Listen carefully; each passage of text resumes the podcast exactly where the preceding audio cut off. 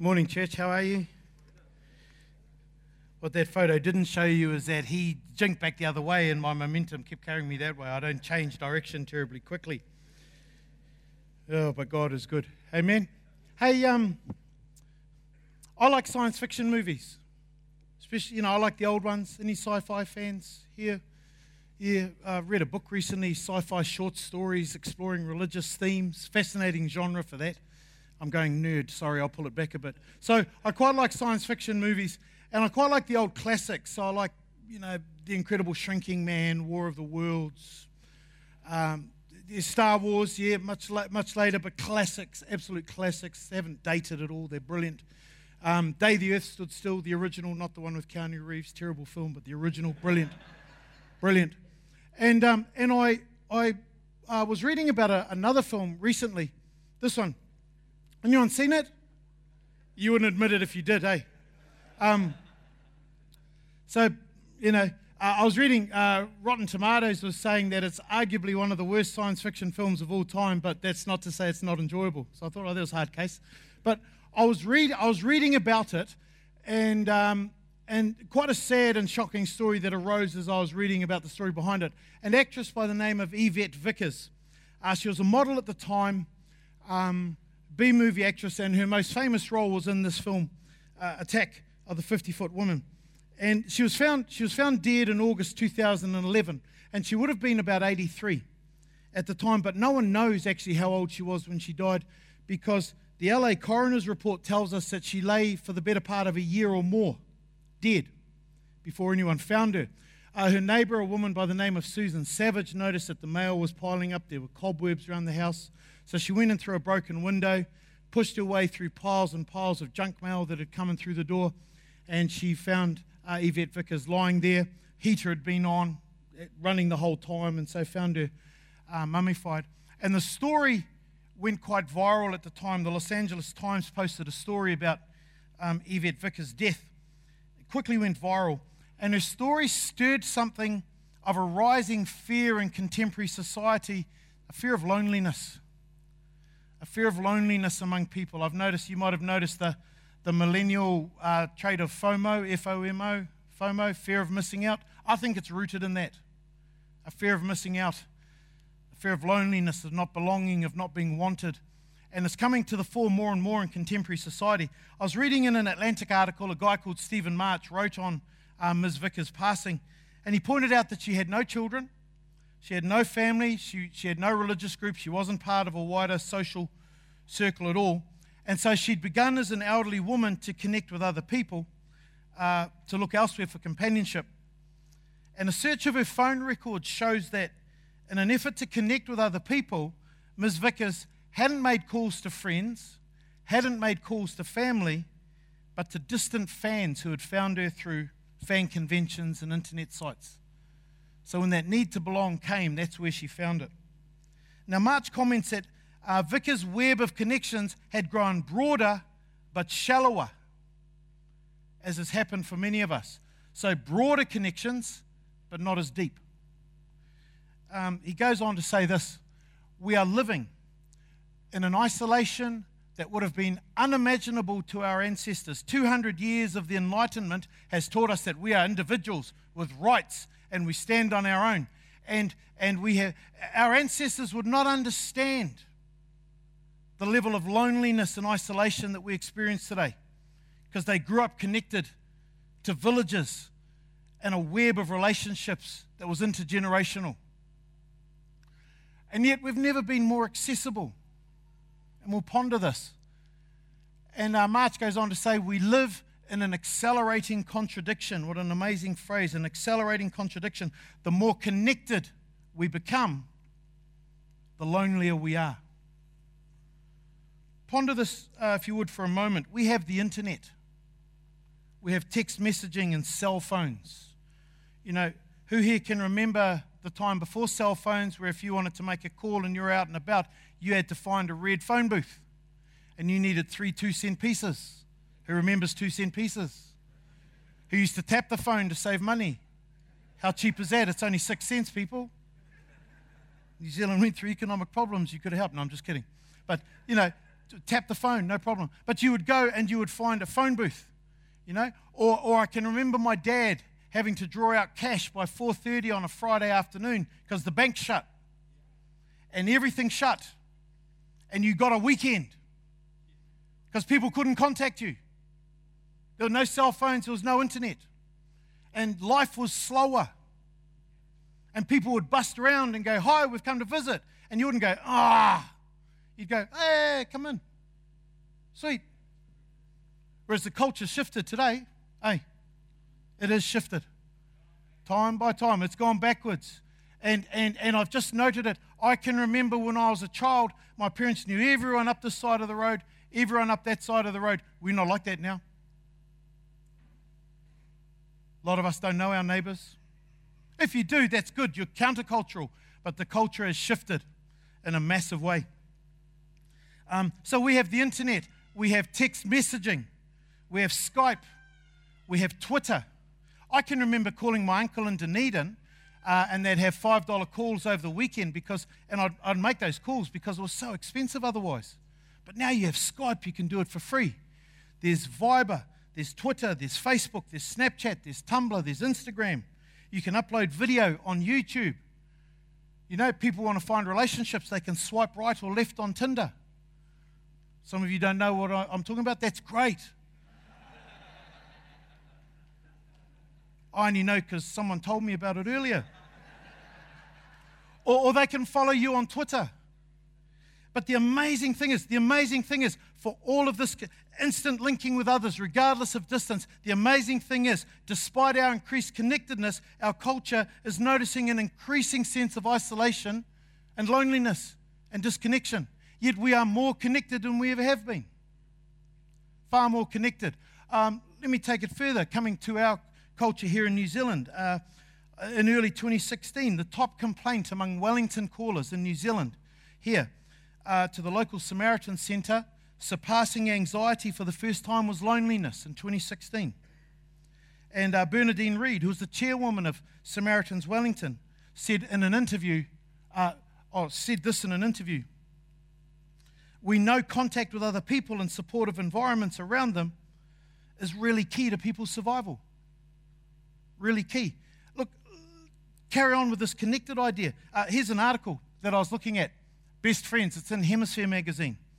And it explored a number of websites dedicated to finding new online friends. These companies, they'll create fake users or they'll take real account holders to follow you and like your social media sites for the right price. So, for example, Social Yup. If you want 500 likes for your post, you can pay US $30. Have you ever done that? I've put stuff up on Facebook. I go, I really like the song, and there's nothing. Like no one, not even my mum likes it. And you go, oh, I don't care, I like that song. But, but the culture is becoming increasingly dependent on that sort of connection for its worth, for likes and that dopamine hit that comes from that acceptance. More and more. And, uh, but yeah, for 500 likes, you can pay US $30, or if you want to, you can pay a little bit more. For 20,000 likes, 699 US. There's a site called Fan Me Now, which, if you want 1,000 Twitter followers, that's just $10 US. Or you can go big, get a million followers for just $1,750 US. Or if you want to upload video to YouTube, you want 30,000 views, that's just US $150. Or if you want to go viral, get a million, it's just $3,100 US. There's a market for this people wanting so much to be liked and accepted that they'll pay through the nose for it. The article continues no matter what social network you're on, you can buy your way to popularity. You and I know you can't, eh? I've read, heard the stories of the likes of Jackie Onassis and other pop stars who would pay thousands of dollars to have friends. It's just no way to live. What is this but a mere reflection of this accelerating contradiction, the more connected we become, the lonelier we are. One of the, the, the sad critiques of the millennial generation is that when they go through a crisis, they're not turning to a person, but a device for their affirmation and for support. And as I say, I, I talk about what's going on here in New Zealand. Bernadette Peters, and uh, dealing with the Samaritans in Wellington, she says we know contact with other people and supportive environments around them is really key to people's survival. Um, and and and you know this is a this is a cross gender, this is a cross age, but but I do a bit of uh, research and writing in the era of Kiwi masculinity. I find that fascinating, and. Uh, and you know, there's research coming out. There was a Boston Globe article last year written by a guy, Billy Baker, that said that the, the number one issue for middle aged men isn't obesity, it isn't smoking, it's loneliness. They're so caught up with work and they're so caught up with the busyness of life and home, they're not having meaningful relationships and it's causing issues. They don't have friends like they had when they were younger. Or, you know, younger men and then this is just the area that I research. This is across all human beings, but, but for younger men too. I read this uh, a fascinating article by Stephen Gaddis, who's a, a New Zealand counsellor, but he said this We live in an anti relational, vulnerability despising culture, one that not only fails to nurture the skills of connection, but actively fears them. Just ponder that for a moment, what that would mean for us as young men growing up. I remember taking my boys to the movies years ago would have been about seven years old, walking through Chartwell. We'd just finished seeing the movie, and they come out and they're dancing around in Chartwell, playing, not worrying about what anyone thinks. And then all of a sudden, they just move together and they just put their arms around each other as they're walking ahead of me. They just put their arms together and they're walking. And I enjoyed the moment. I enjoyed the purity of the moment. I enjoyed the, the, the unbridled joy and intimacy of the moment. And then I started to grieve and I grieved because I thought you live in a culture that will soon tell you that you cannot act like that. If you want to be a man, if you want to be accepted, you can't be that intimate. You cannot be that gentle. You cannot show tenderness for one another. And the culture teaches us what we have to do to be accepted as men. And for nearly half a century, I've been working according to the, you know, working under the pressure, the voices of the culture. And I sat there and I watched my boys and I thought, I determined in that moment to do all that I can to ensure that they hold on to that tenderness and gentleness. Because gentleness reflects our masculinity just as much as strength. Being staunch, there's a time for being staunch, and there's a time for being vulnerable and tender and in the culture that we, we've had growing up, it's despised vulnerability for us as men. I know, I know that. I can't speak. You know, I, I, I love hearing about the experience of women and youth and our, our, our elderly. But it's a culture that makes it very hard to go, hey, guys, I'm feeling a bit scared and I need some help. And Christ teaches me a different way of being a man. And I've got to take hold of that. But there's so many cultural pressures that just make it very hard for us to connect in any sense of depth or intimacy. See, as human beings created in the image of God, we were not made for isolation and loneliness. We're just not designed that way. It just isn't in our nature. See, part of growing up in Western culture, 200 years of the Enlightenment, we've learned that, you know, as an infant, you're dependent, but then you become independent. And you've got to be John Wayne and stand on your own two feet. You don't need help. You don't need, you, you can do it all on your own. And, and we've, we've idealized the, the autonomous, independent individual. And, you know, who knows, there's a point where you actually have to become independent, eh? You know, if I'm still going back to mum for everything, it's just not cool. I have to learn to be able to stand on my own two feet. But true human maturity comes when we pass from dependence through independence back to interdependence. That's, that's human maturity. The fifth commandment honor your mother and father that it may go well with you and you'll have a long life in the land. That's not a commandment for infants. That's a commandment for me as a 46 year old man. Honor your mother and father. See, it calls me to interdependence, it calls me into relationship. It calls me to cross generations in love, interdependence, not independence. We weren't created to be self sufficient, autonomous, independent, staunch, never asking for help, do it on our own individuals.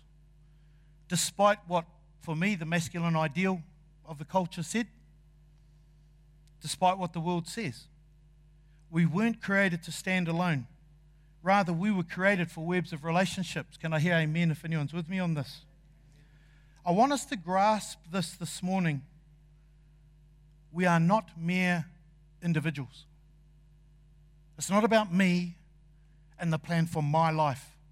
As important as that is, as important as we are as individuals to Almighty God, rather, He calls us into community. He calls us into relationship. We were designed for community, we were created as human beings for belonging. And by design, we're created for community as part of our being designed in God's image. Who was here a couple of weeks ago and Pastor Sheridan preached before he left and he talked about the triune God, the one true God of Christian tradition who, who manifests himself as Father, Son, and Holy Spirit. And you see, before God created us, the Father eternally loved the Son, and the Son eternally loved the Father. And out of that divine community and love, He shared His love with us as He created us. So, part of our being created in the image of God is our social nature. We're created for relationship. You see, in many ways, our identity comes from relationship. The Son of God. You cannot be the Son unless you stand in relation to the Father. His identity came from relationship. And as far as his human whakapapa went, he was the son of Mary and the son of Joseph of the tribe of Judah and the line of King David. See, who he was was determined by his relationships. That's a human thing. That's a human thing. So we've got to grasp that this morning. Now, due to the fall of Adam and Eve, the intimate community and belonging for which we were created and designed, that was shattered. It was destroyed by sin, that most unpopular topic and unpopular word, sin. But that's what sin does. It destroys community. You know, if we take the picture from Rachel's communion message, that filth that ingrains, you know, all of a sudden sin comes in and I don't see myself in the way that God does. I don't see myself as a person of worth. So I hide from deep relationship with you or because of sin, I think too much of myself, so I judge you. And, and you see, all of a sudden, we're not an intimate community and relationship. Sin destroys community. Anger, pride, jealousy, all of those things. Sex, God created within a relationship, a loving covenant relationship. But sex uh, outside of that just becomes something that's corrupted and people become things to be used and everything is driving us apart rather than bring. So, so, so with the fall, we were scattered. But at Pentecost, there's a great ingathering where God is creating community with us in Christ. And so, this negative, this fear of loneliness, this profound and increasing uh, disconnection, it also reflects a deep positive for us our inherent God given capacity and desire for connection and belonging. Do anyone remember that old show Cheers? Years ago? Yeah, and uh, you know, and the theme song, you know, you want to be where you can see. The troubles are all the same. Gee, that's high. You want to be where everybody knows your name. You want to belong. Remember that fellow would walk in, everyone, Norm! Work was hard, life sucked, but when he turned up, they loved him. People want to belong. It's a human thing.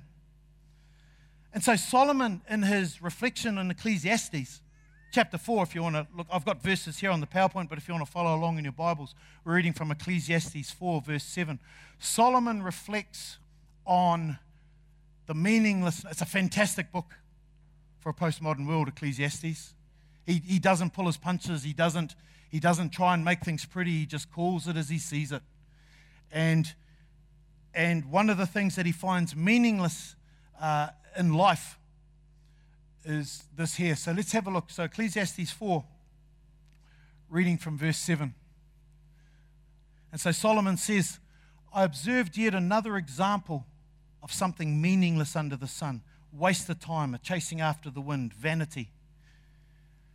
And this is the case of a man who is all alone. So he's raising the issue of isolation and loneliness. A man who is all alone, without a child or a brother, so there's no family connection, yet who works hard to gain as much wealth as he can. So he's finding his sense of worth in his mahi, his work, and in the accumulation of wealth. Do we recognize that at all?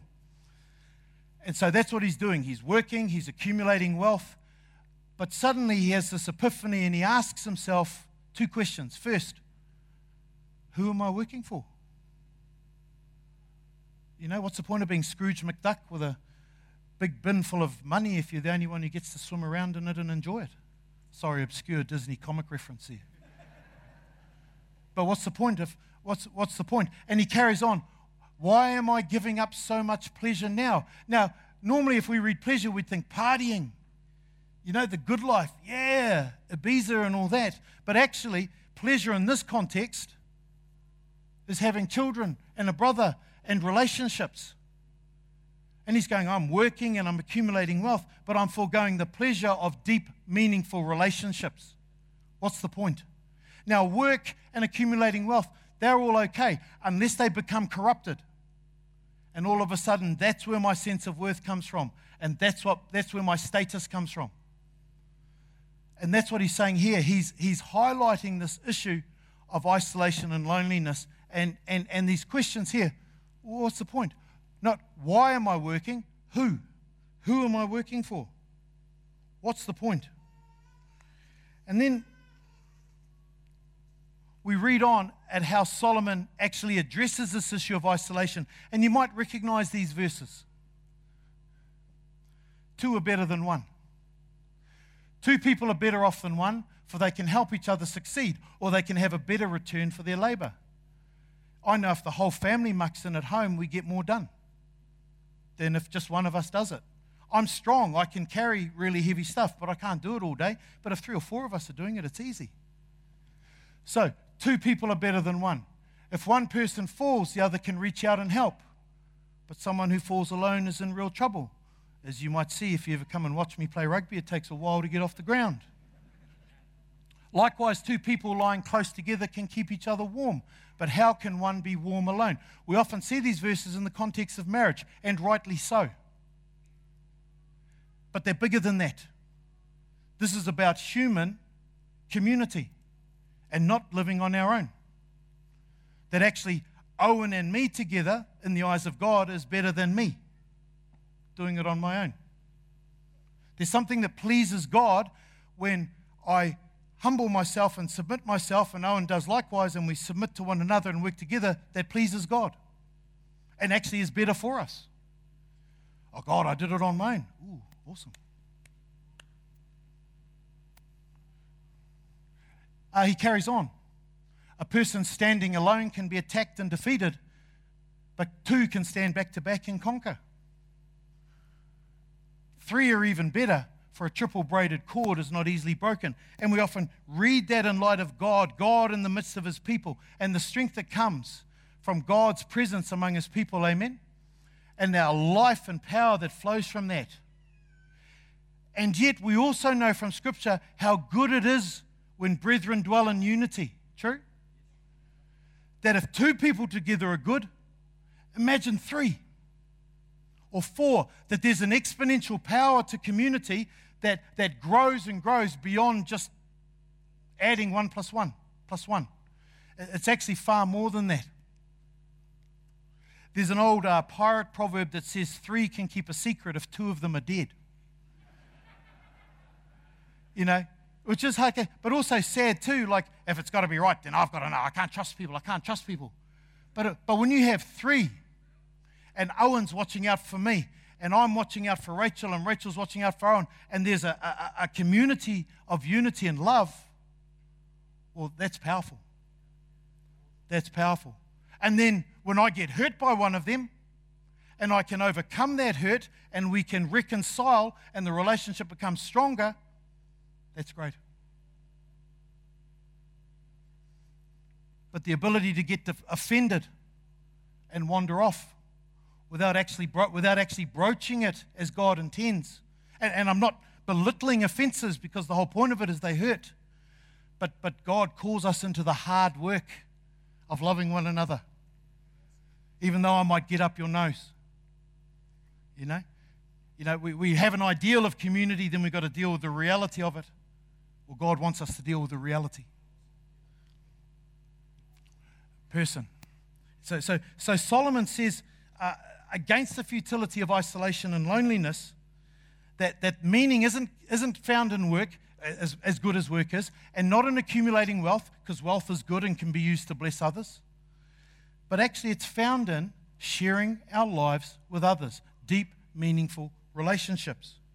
And so Solomon offers an alternative. In these views, in these verses, he's offering an alternative to the isolation and loneliness that he first addressed. In the place of loneliness, he offers togetherness. In the place of isolation, he offers intimacy. In the place of the corruption of work, he says, no, when two work together, they can have a good return for their labor and they can succeed. In place of suffering, there can be solace. Oh, you know, I'm suffering, but I just got to just got to get over it. And no, you know what? You're not supposed to suffer on your own. And so someone can sit with you and just be with you, and that can bring healing. There's a healing that comes from being in community. There's a, when you've got good relationships, sometimes just being in the presence of those people is enough. I've learned that I don't often have the answers, but I can sit with you. I can buy you a feed. I can, I, I can sit with you and love you. And, and, and God can move.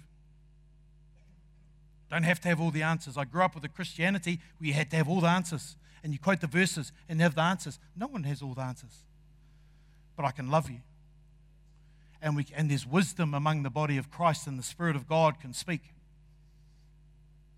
So it's just, just, just giving ourselves a bit of being kind to ourselves, I suppose. In place of injustice, there's a strength from standing together. Look at the story of the civil rights movement in the States. Look at the revolutions that took place post communist Russia, uh, sorry, and post communist Europe. And, and, and how people just, there was a strength in people coming together, not violently, but just going, no, we'll stand together. And so there's a justice that can be found there too. So Solomon is using this idea of community, of belonging, two or more people working together, doing life together, reaching out, helping together, serving together, even fighting together as a counterweight to all the issues of isolation and loneliness, which I think are endemic in society today. He's telling us that there's something exponentially powerful in the nature of community. Our research professor, Brene Brown, she does a lot of work in the area of shame. And she says a deep sense of love and belonging is an irreducible need of all men, women, and children. That need to belong is a human thing at the very core of who we are. She goes on to say, we are biologically, cognitively, physically, and spiritually wired to love, to be loved, and to belong. When those needs are not met, we don't function as we were meant to. We break, we fall apart, we numb, we ache, we hurt others, we get sick. See, when I when my love is, is thrown back in my face and I'm not loved and I don't have that sense of belonging, I might start to question my own worth. I might start not to step out. I might, um, I might start to just get down. And then because there's no one around to pick me up, it just gets worse. Actually, we were created to belong. And sin gets in and messes up the whole thing. And that's why God in Christ has come to deal with sin and to restore us to his family. The absence of love, she says, the absence of love and belonging will always lead to suffering. We were created to belong. Amen?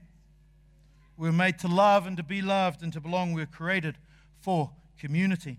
And ultimately, God in Christ longs to bring all people into his family, into loving biblical community. And here we're talking about the church. We're not talking about buildings. We're not talking about, we're, we're talking about people. You know, uh, Pastor Ray used those words before, and he echoed the words of the Apostle Paul, who had realized the love of Christ, was able to say, The Son of God who loved me and gave himself for me. This is his church. All of these people sitting here. John Stott, the great Bible scholar, once preached saying this The church lies at the very heart of God's eternal purpose. God's purpose is not merely to save isolated individuals and so perpetuate our loneliness. God's purpose is to build a church, to build a redeemed people for His glory. See, he, see I'm an individual and He loves me. And, and, and as Augustine said, God loves each of us as though there's only one of us to love. His, his whole love is focused on each of us as individuals. And, and we, are, we are precious as individuals. But the emphasis I'm wanting to bring up that is just as important is that it's not all about me and the plan for my life. Rather, He has called me to be a part of a community of His people. And He says, If I am Lord and you worship me, then love my people. Love your brothers and sisters. And who knows that's rubber meets the road? Who knows that that's not necessarily uh, easy or what, but, but that's, that's, that's what God has called us to do to love his people. By this will all men know that you are my disciples, that you love one another. In Acts chapter 2, Luke gives us a peek into the life of the early church and how the Lordship of Christ and the transforming work of the Spirit changed and transformed that early community. And uh, one of the things he notes, he talks about how they devoted themselves to the apostles' teaching. They devoted themselves to prayer, they devoted themselves to the sharing of bread and meals. But he also says this all the believers devoted themselves to fellowship, koinonia, a deep sense of community. And, and I, I like Eugene Peterson's message translation. He translates it this way They committed themselves to the life together. To the life together. As I close here,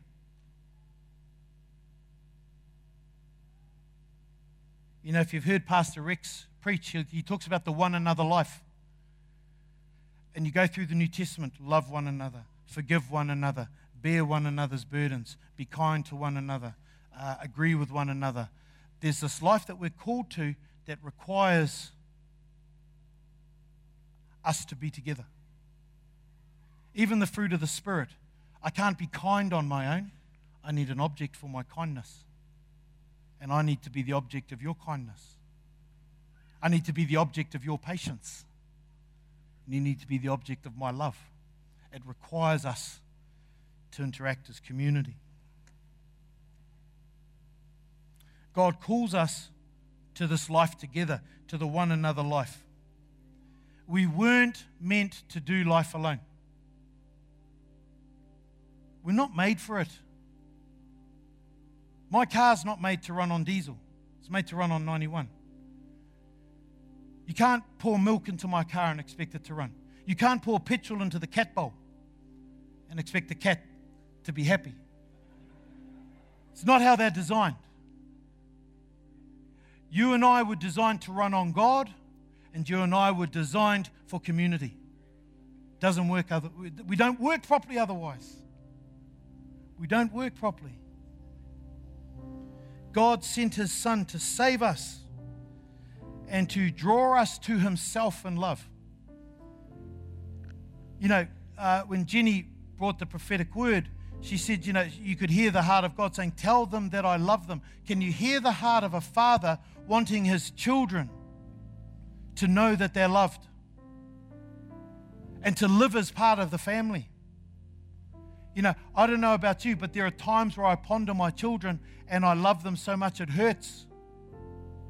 And I desire so much for them. And I want them to get on. I want them to, to see themselves as God sees them and, and to be able to block out the, the rubbish rhetoric of the world and to be able to walk in who they are. And there was something of that heart of God coming through and that word going, Do you not see that I love you?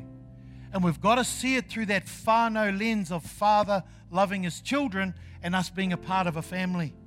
because our culture doesn't work that way. So we need to take hold of Scripture and the teaching of God and His kingdom in order to enact that here today. Because we don't talk about brother and sister out there, but we do in here. And we do when we go out. What I mean out there, the culture doesn't think that way. So we need to take hold of Scripture, amen? And start thinking of God our Father and the family of God and let that permeate the way we speak, the way we think, the way we act. So this year, we want to explore the theme of belonging.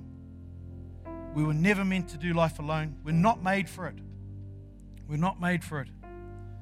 So rather, God wants us, as we heard through the prophetic word, wants us to know that we are loved, we're accepted, that He wants us to have a sense of belonging. He wants His children to love one another. He wants His children to love one another and for us to get our identity from His love for us rooted in His family. And let our identity flow from that. A place to belong among His children, close to His heart. Learning to live as His family here on earth so that it's done here on earth as it is in heaven. Learning to live the life together. Oh, dear God, help us to commit to the life together. Amen. Let me pray. Let's just stand eh, as a, a, a sign of uh, unity as the people of God.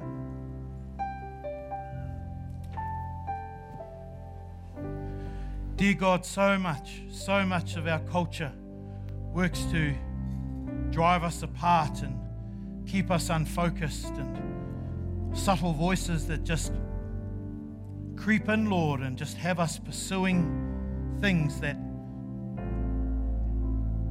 that are probably negligible value in your eyes. Heavenly Father, we ask that by your Spirit you would help us commit to the life together. That you would help us to take hold of the teaching of Pastor Steve McCracken to see with your eyes, to see with your eyes your family here in this place, this community of faith. To, to love with, with, with something of your heart God, to see with your eyes the brothers and sisters that surround us. God, that you would bind us together by your Spirit and help us to be your, your people, looking to you, loving one another, and being a witness in the midst of this world that doesn't know you. Lord Jesus, we ask that day by day you would help us to see you more clearly, to love you more dearly, and to follow you more nearly, day by precious day. Amen. Let's give Pastor Simon a hand.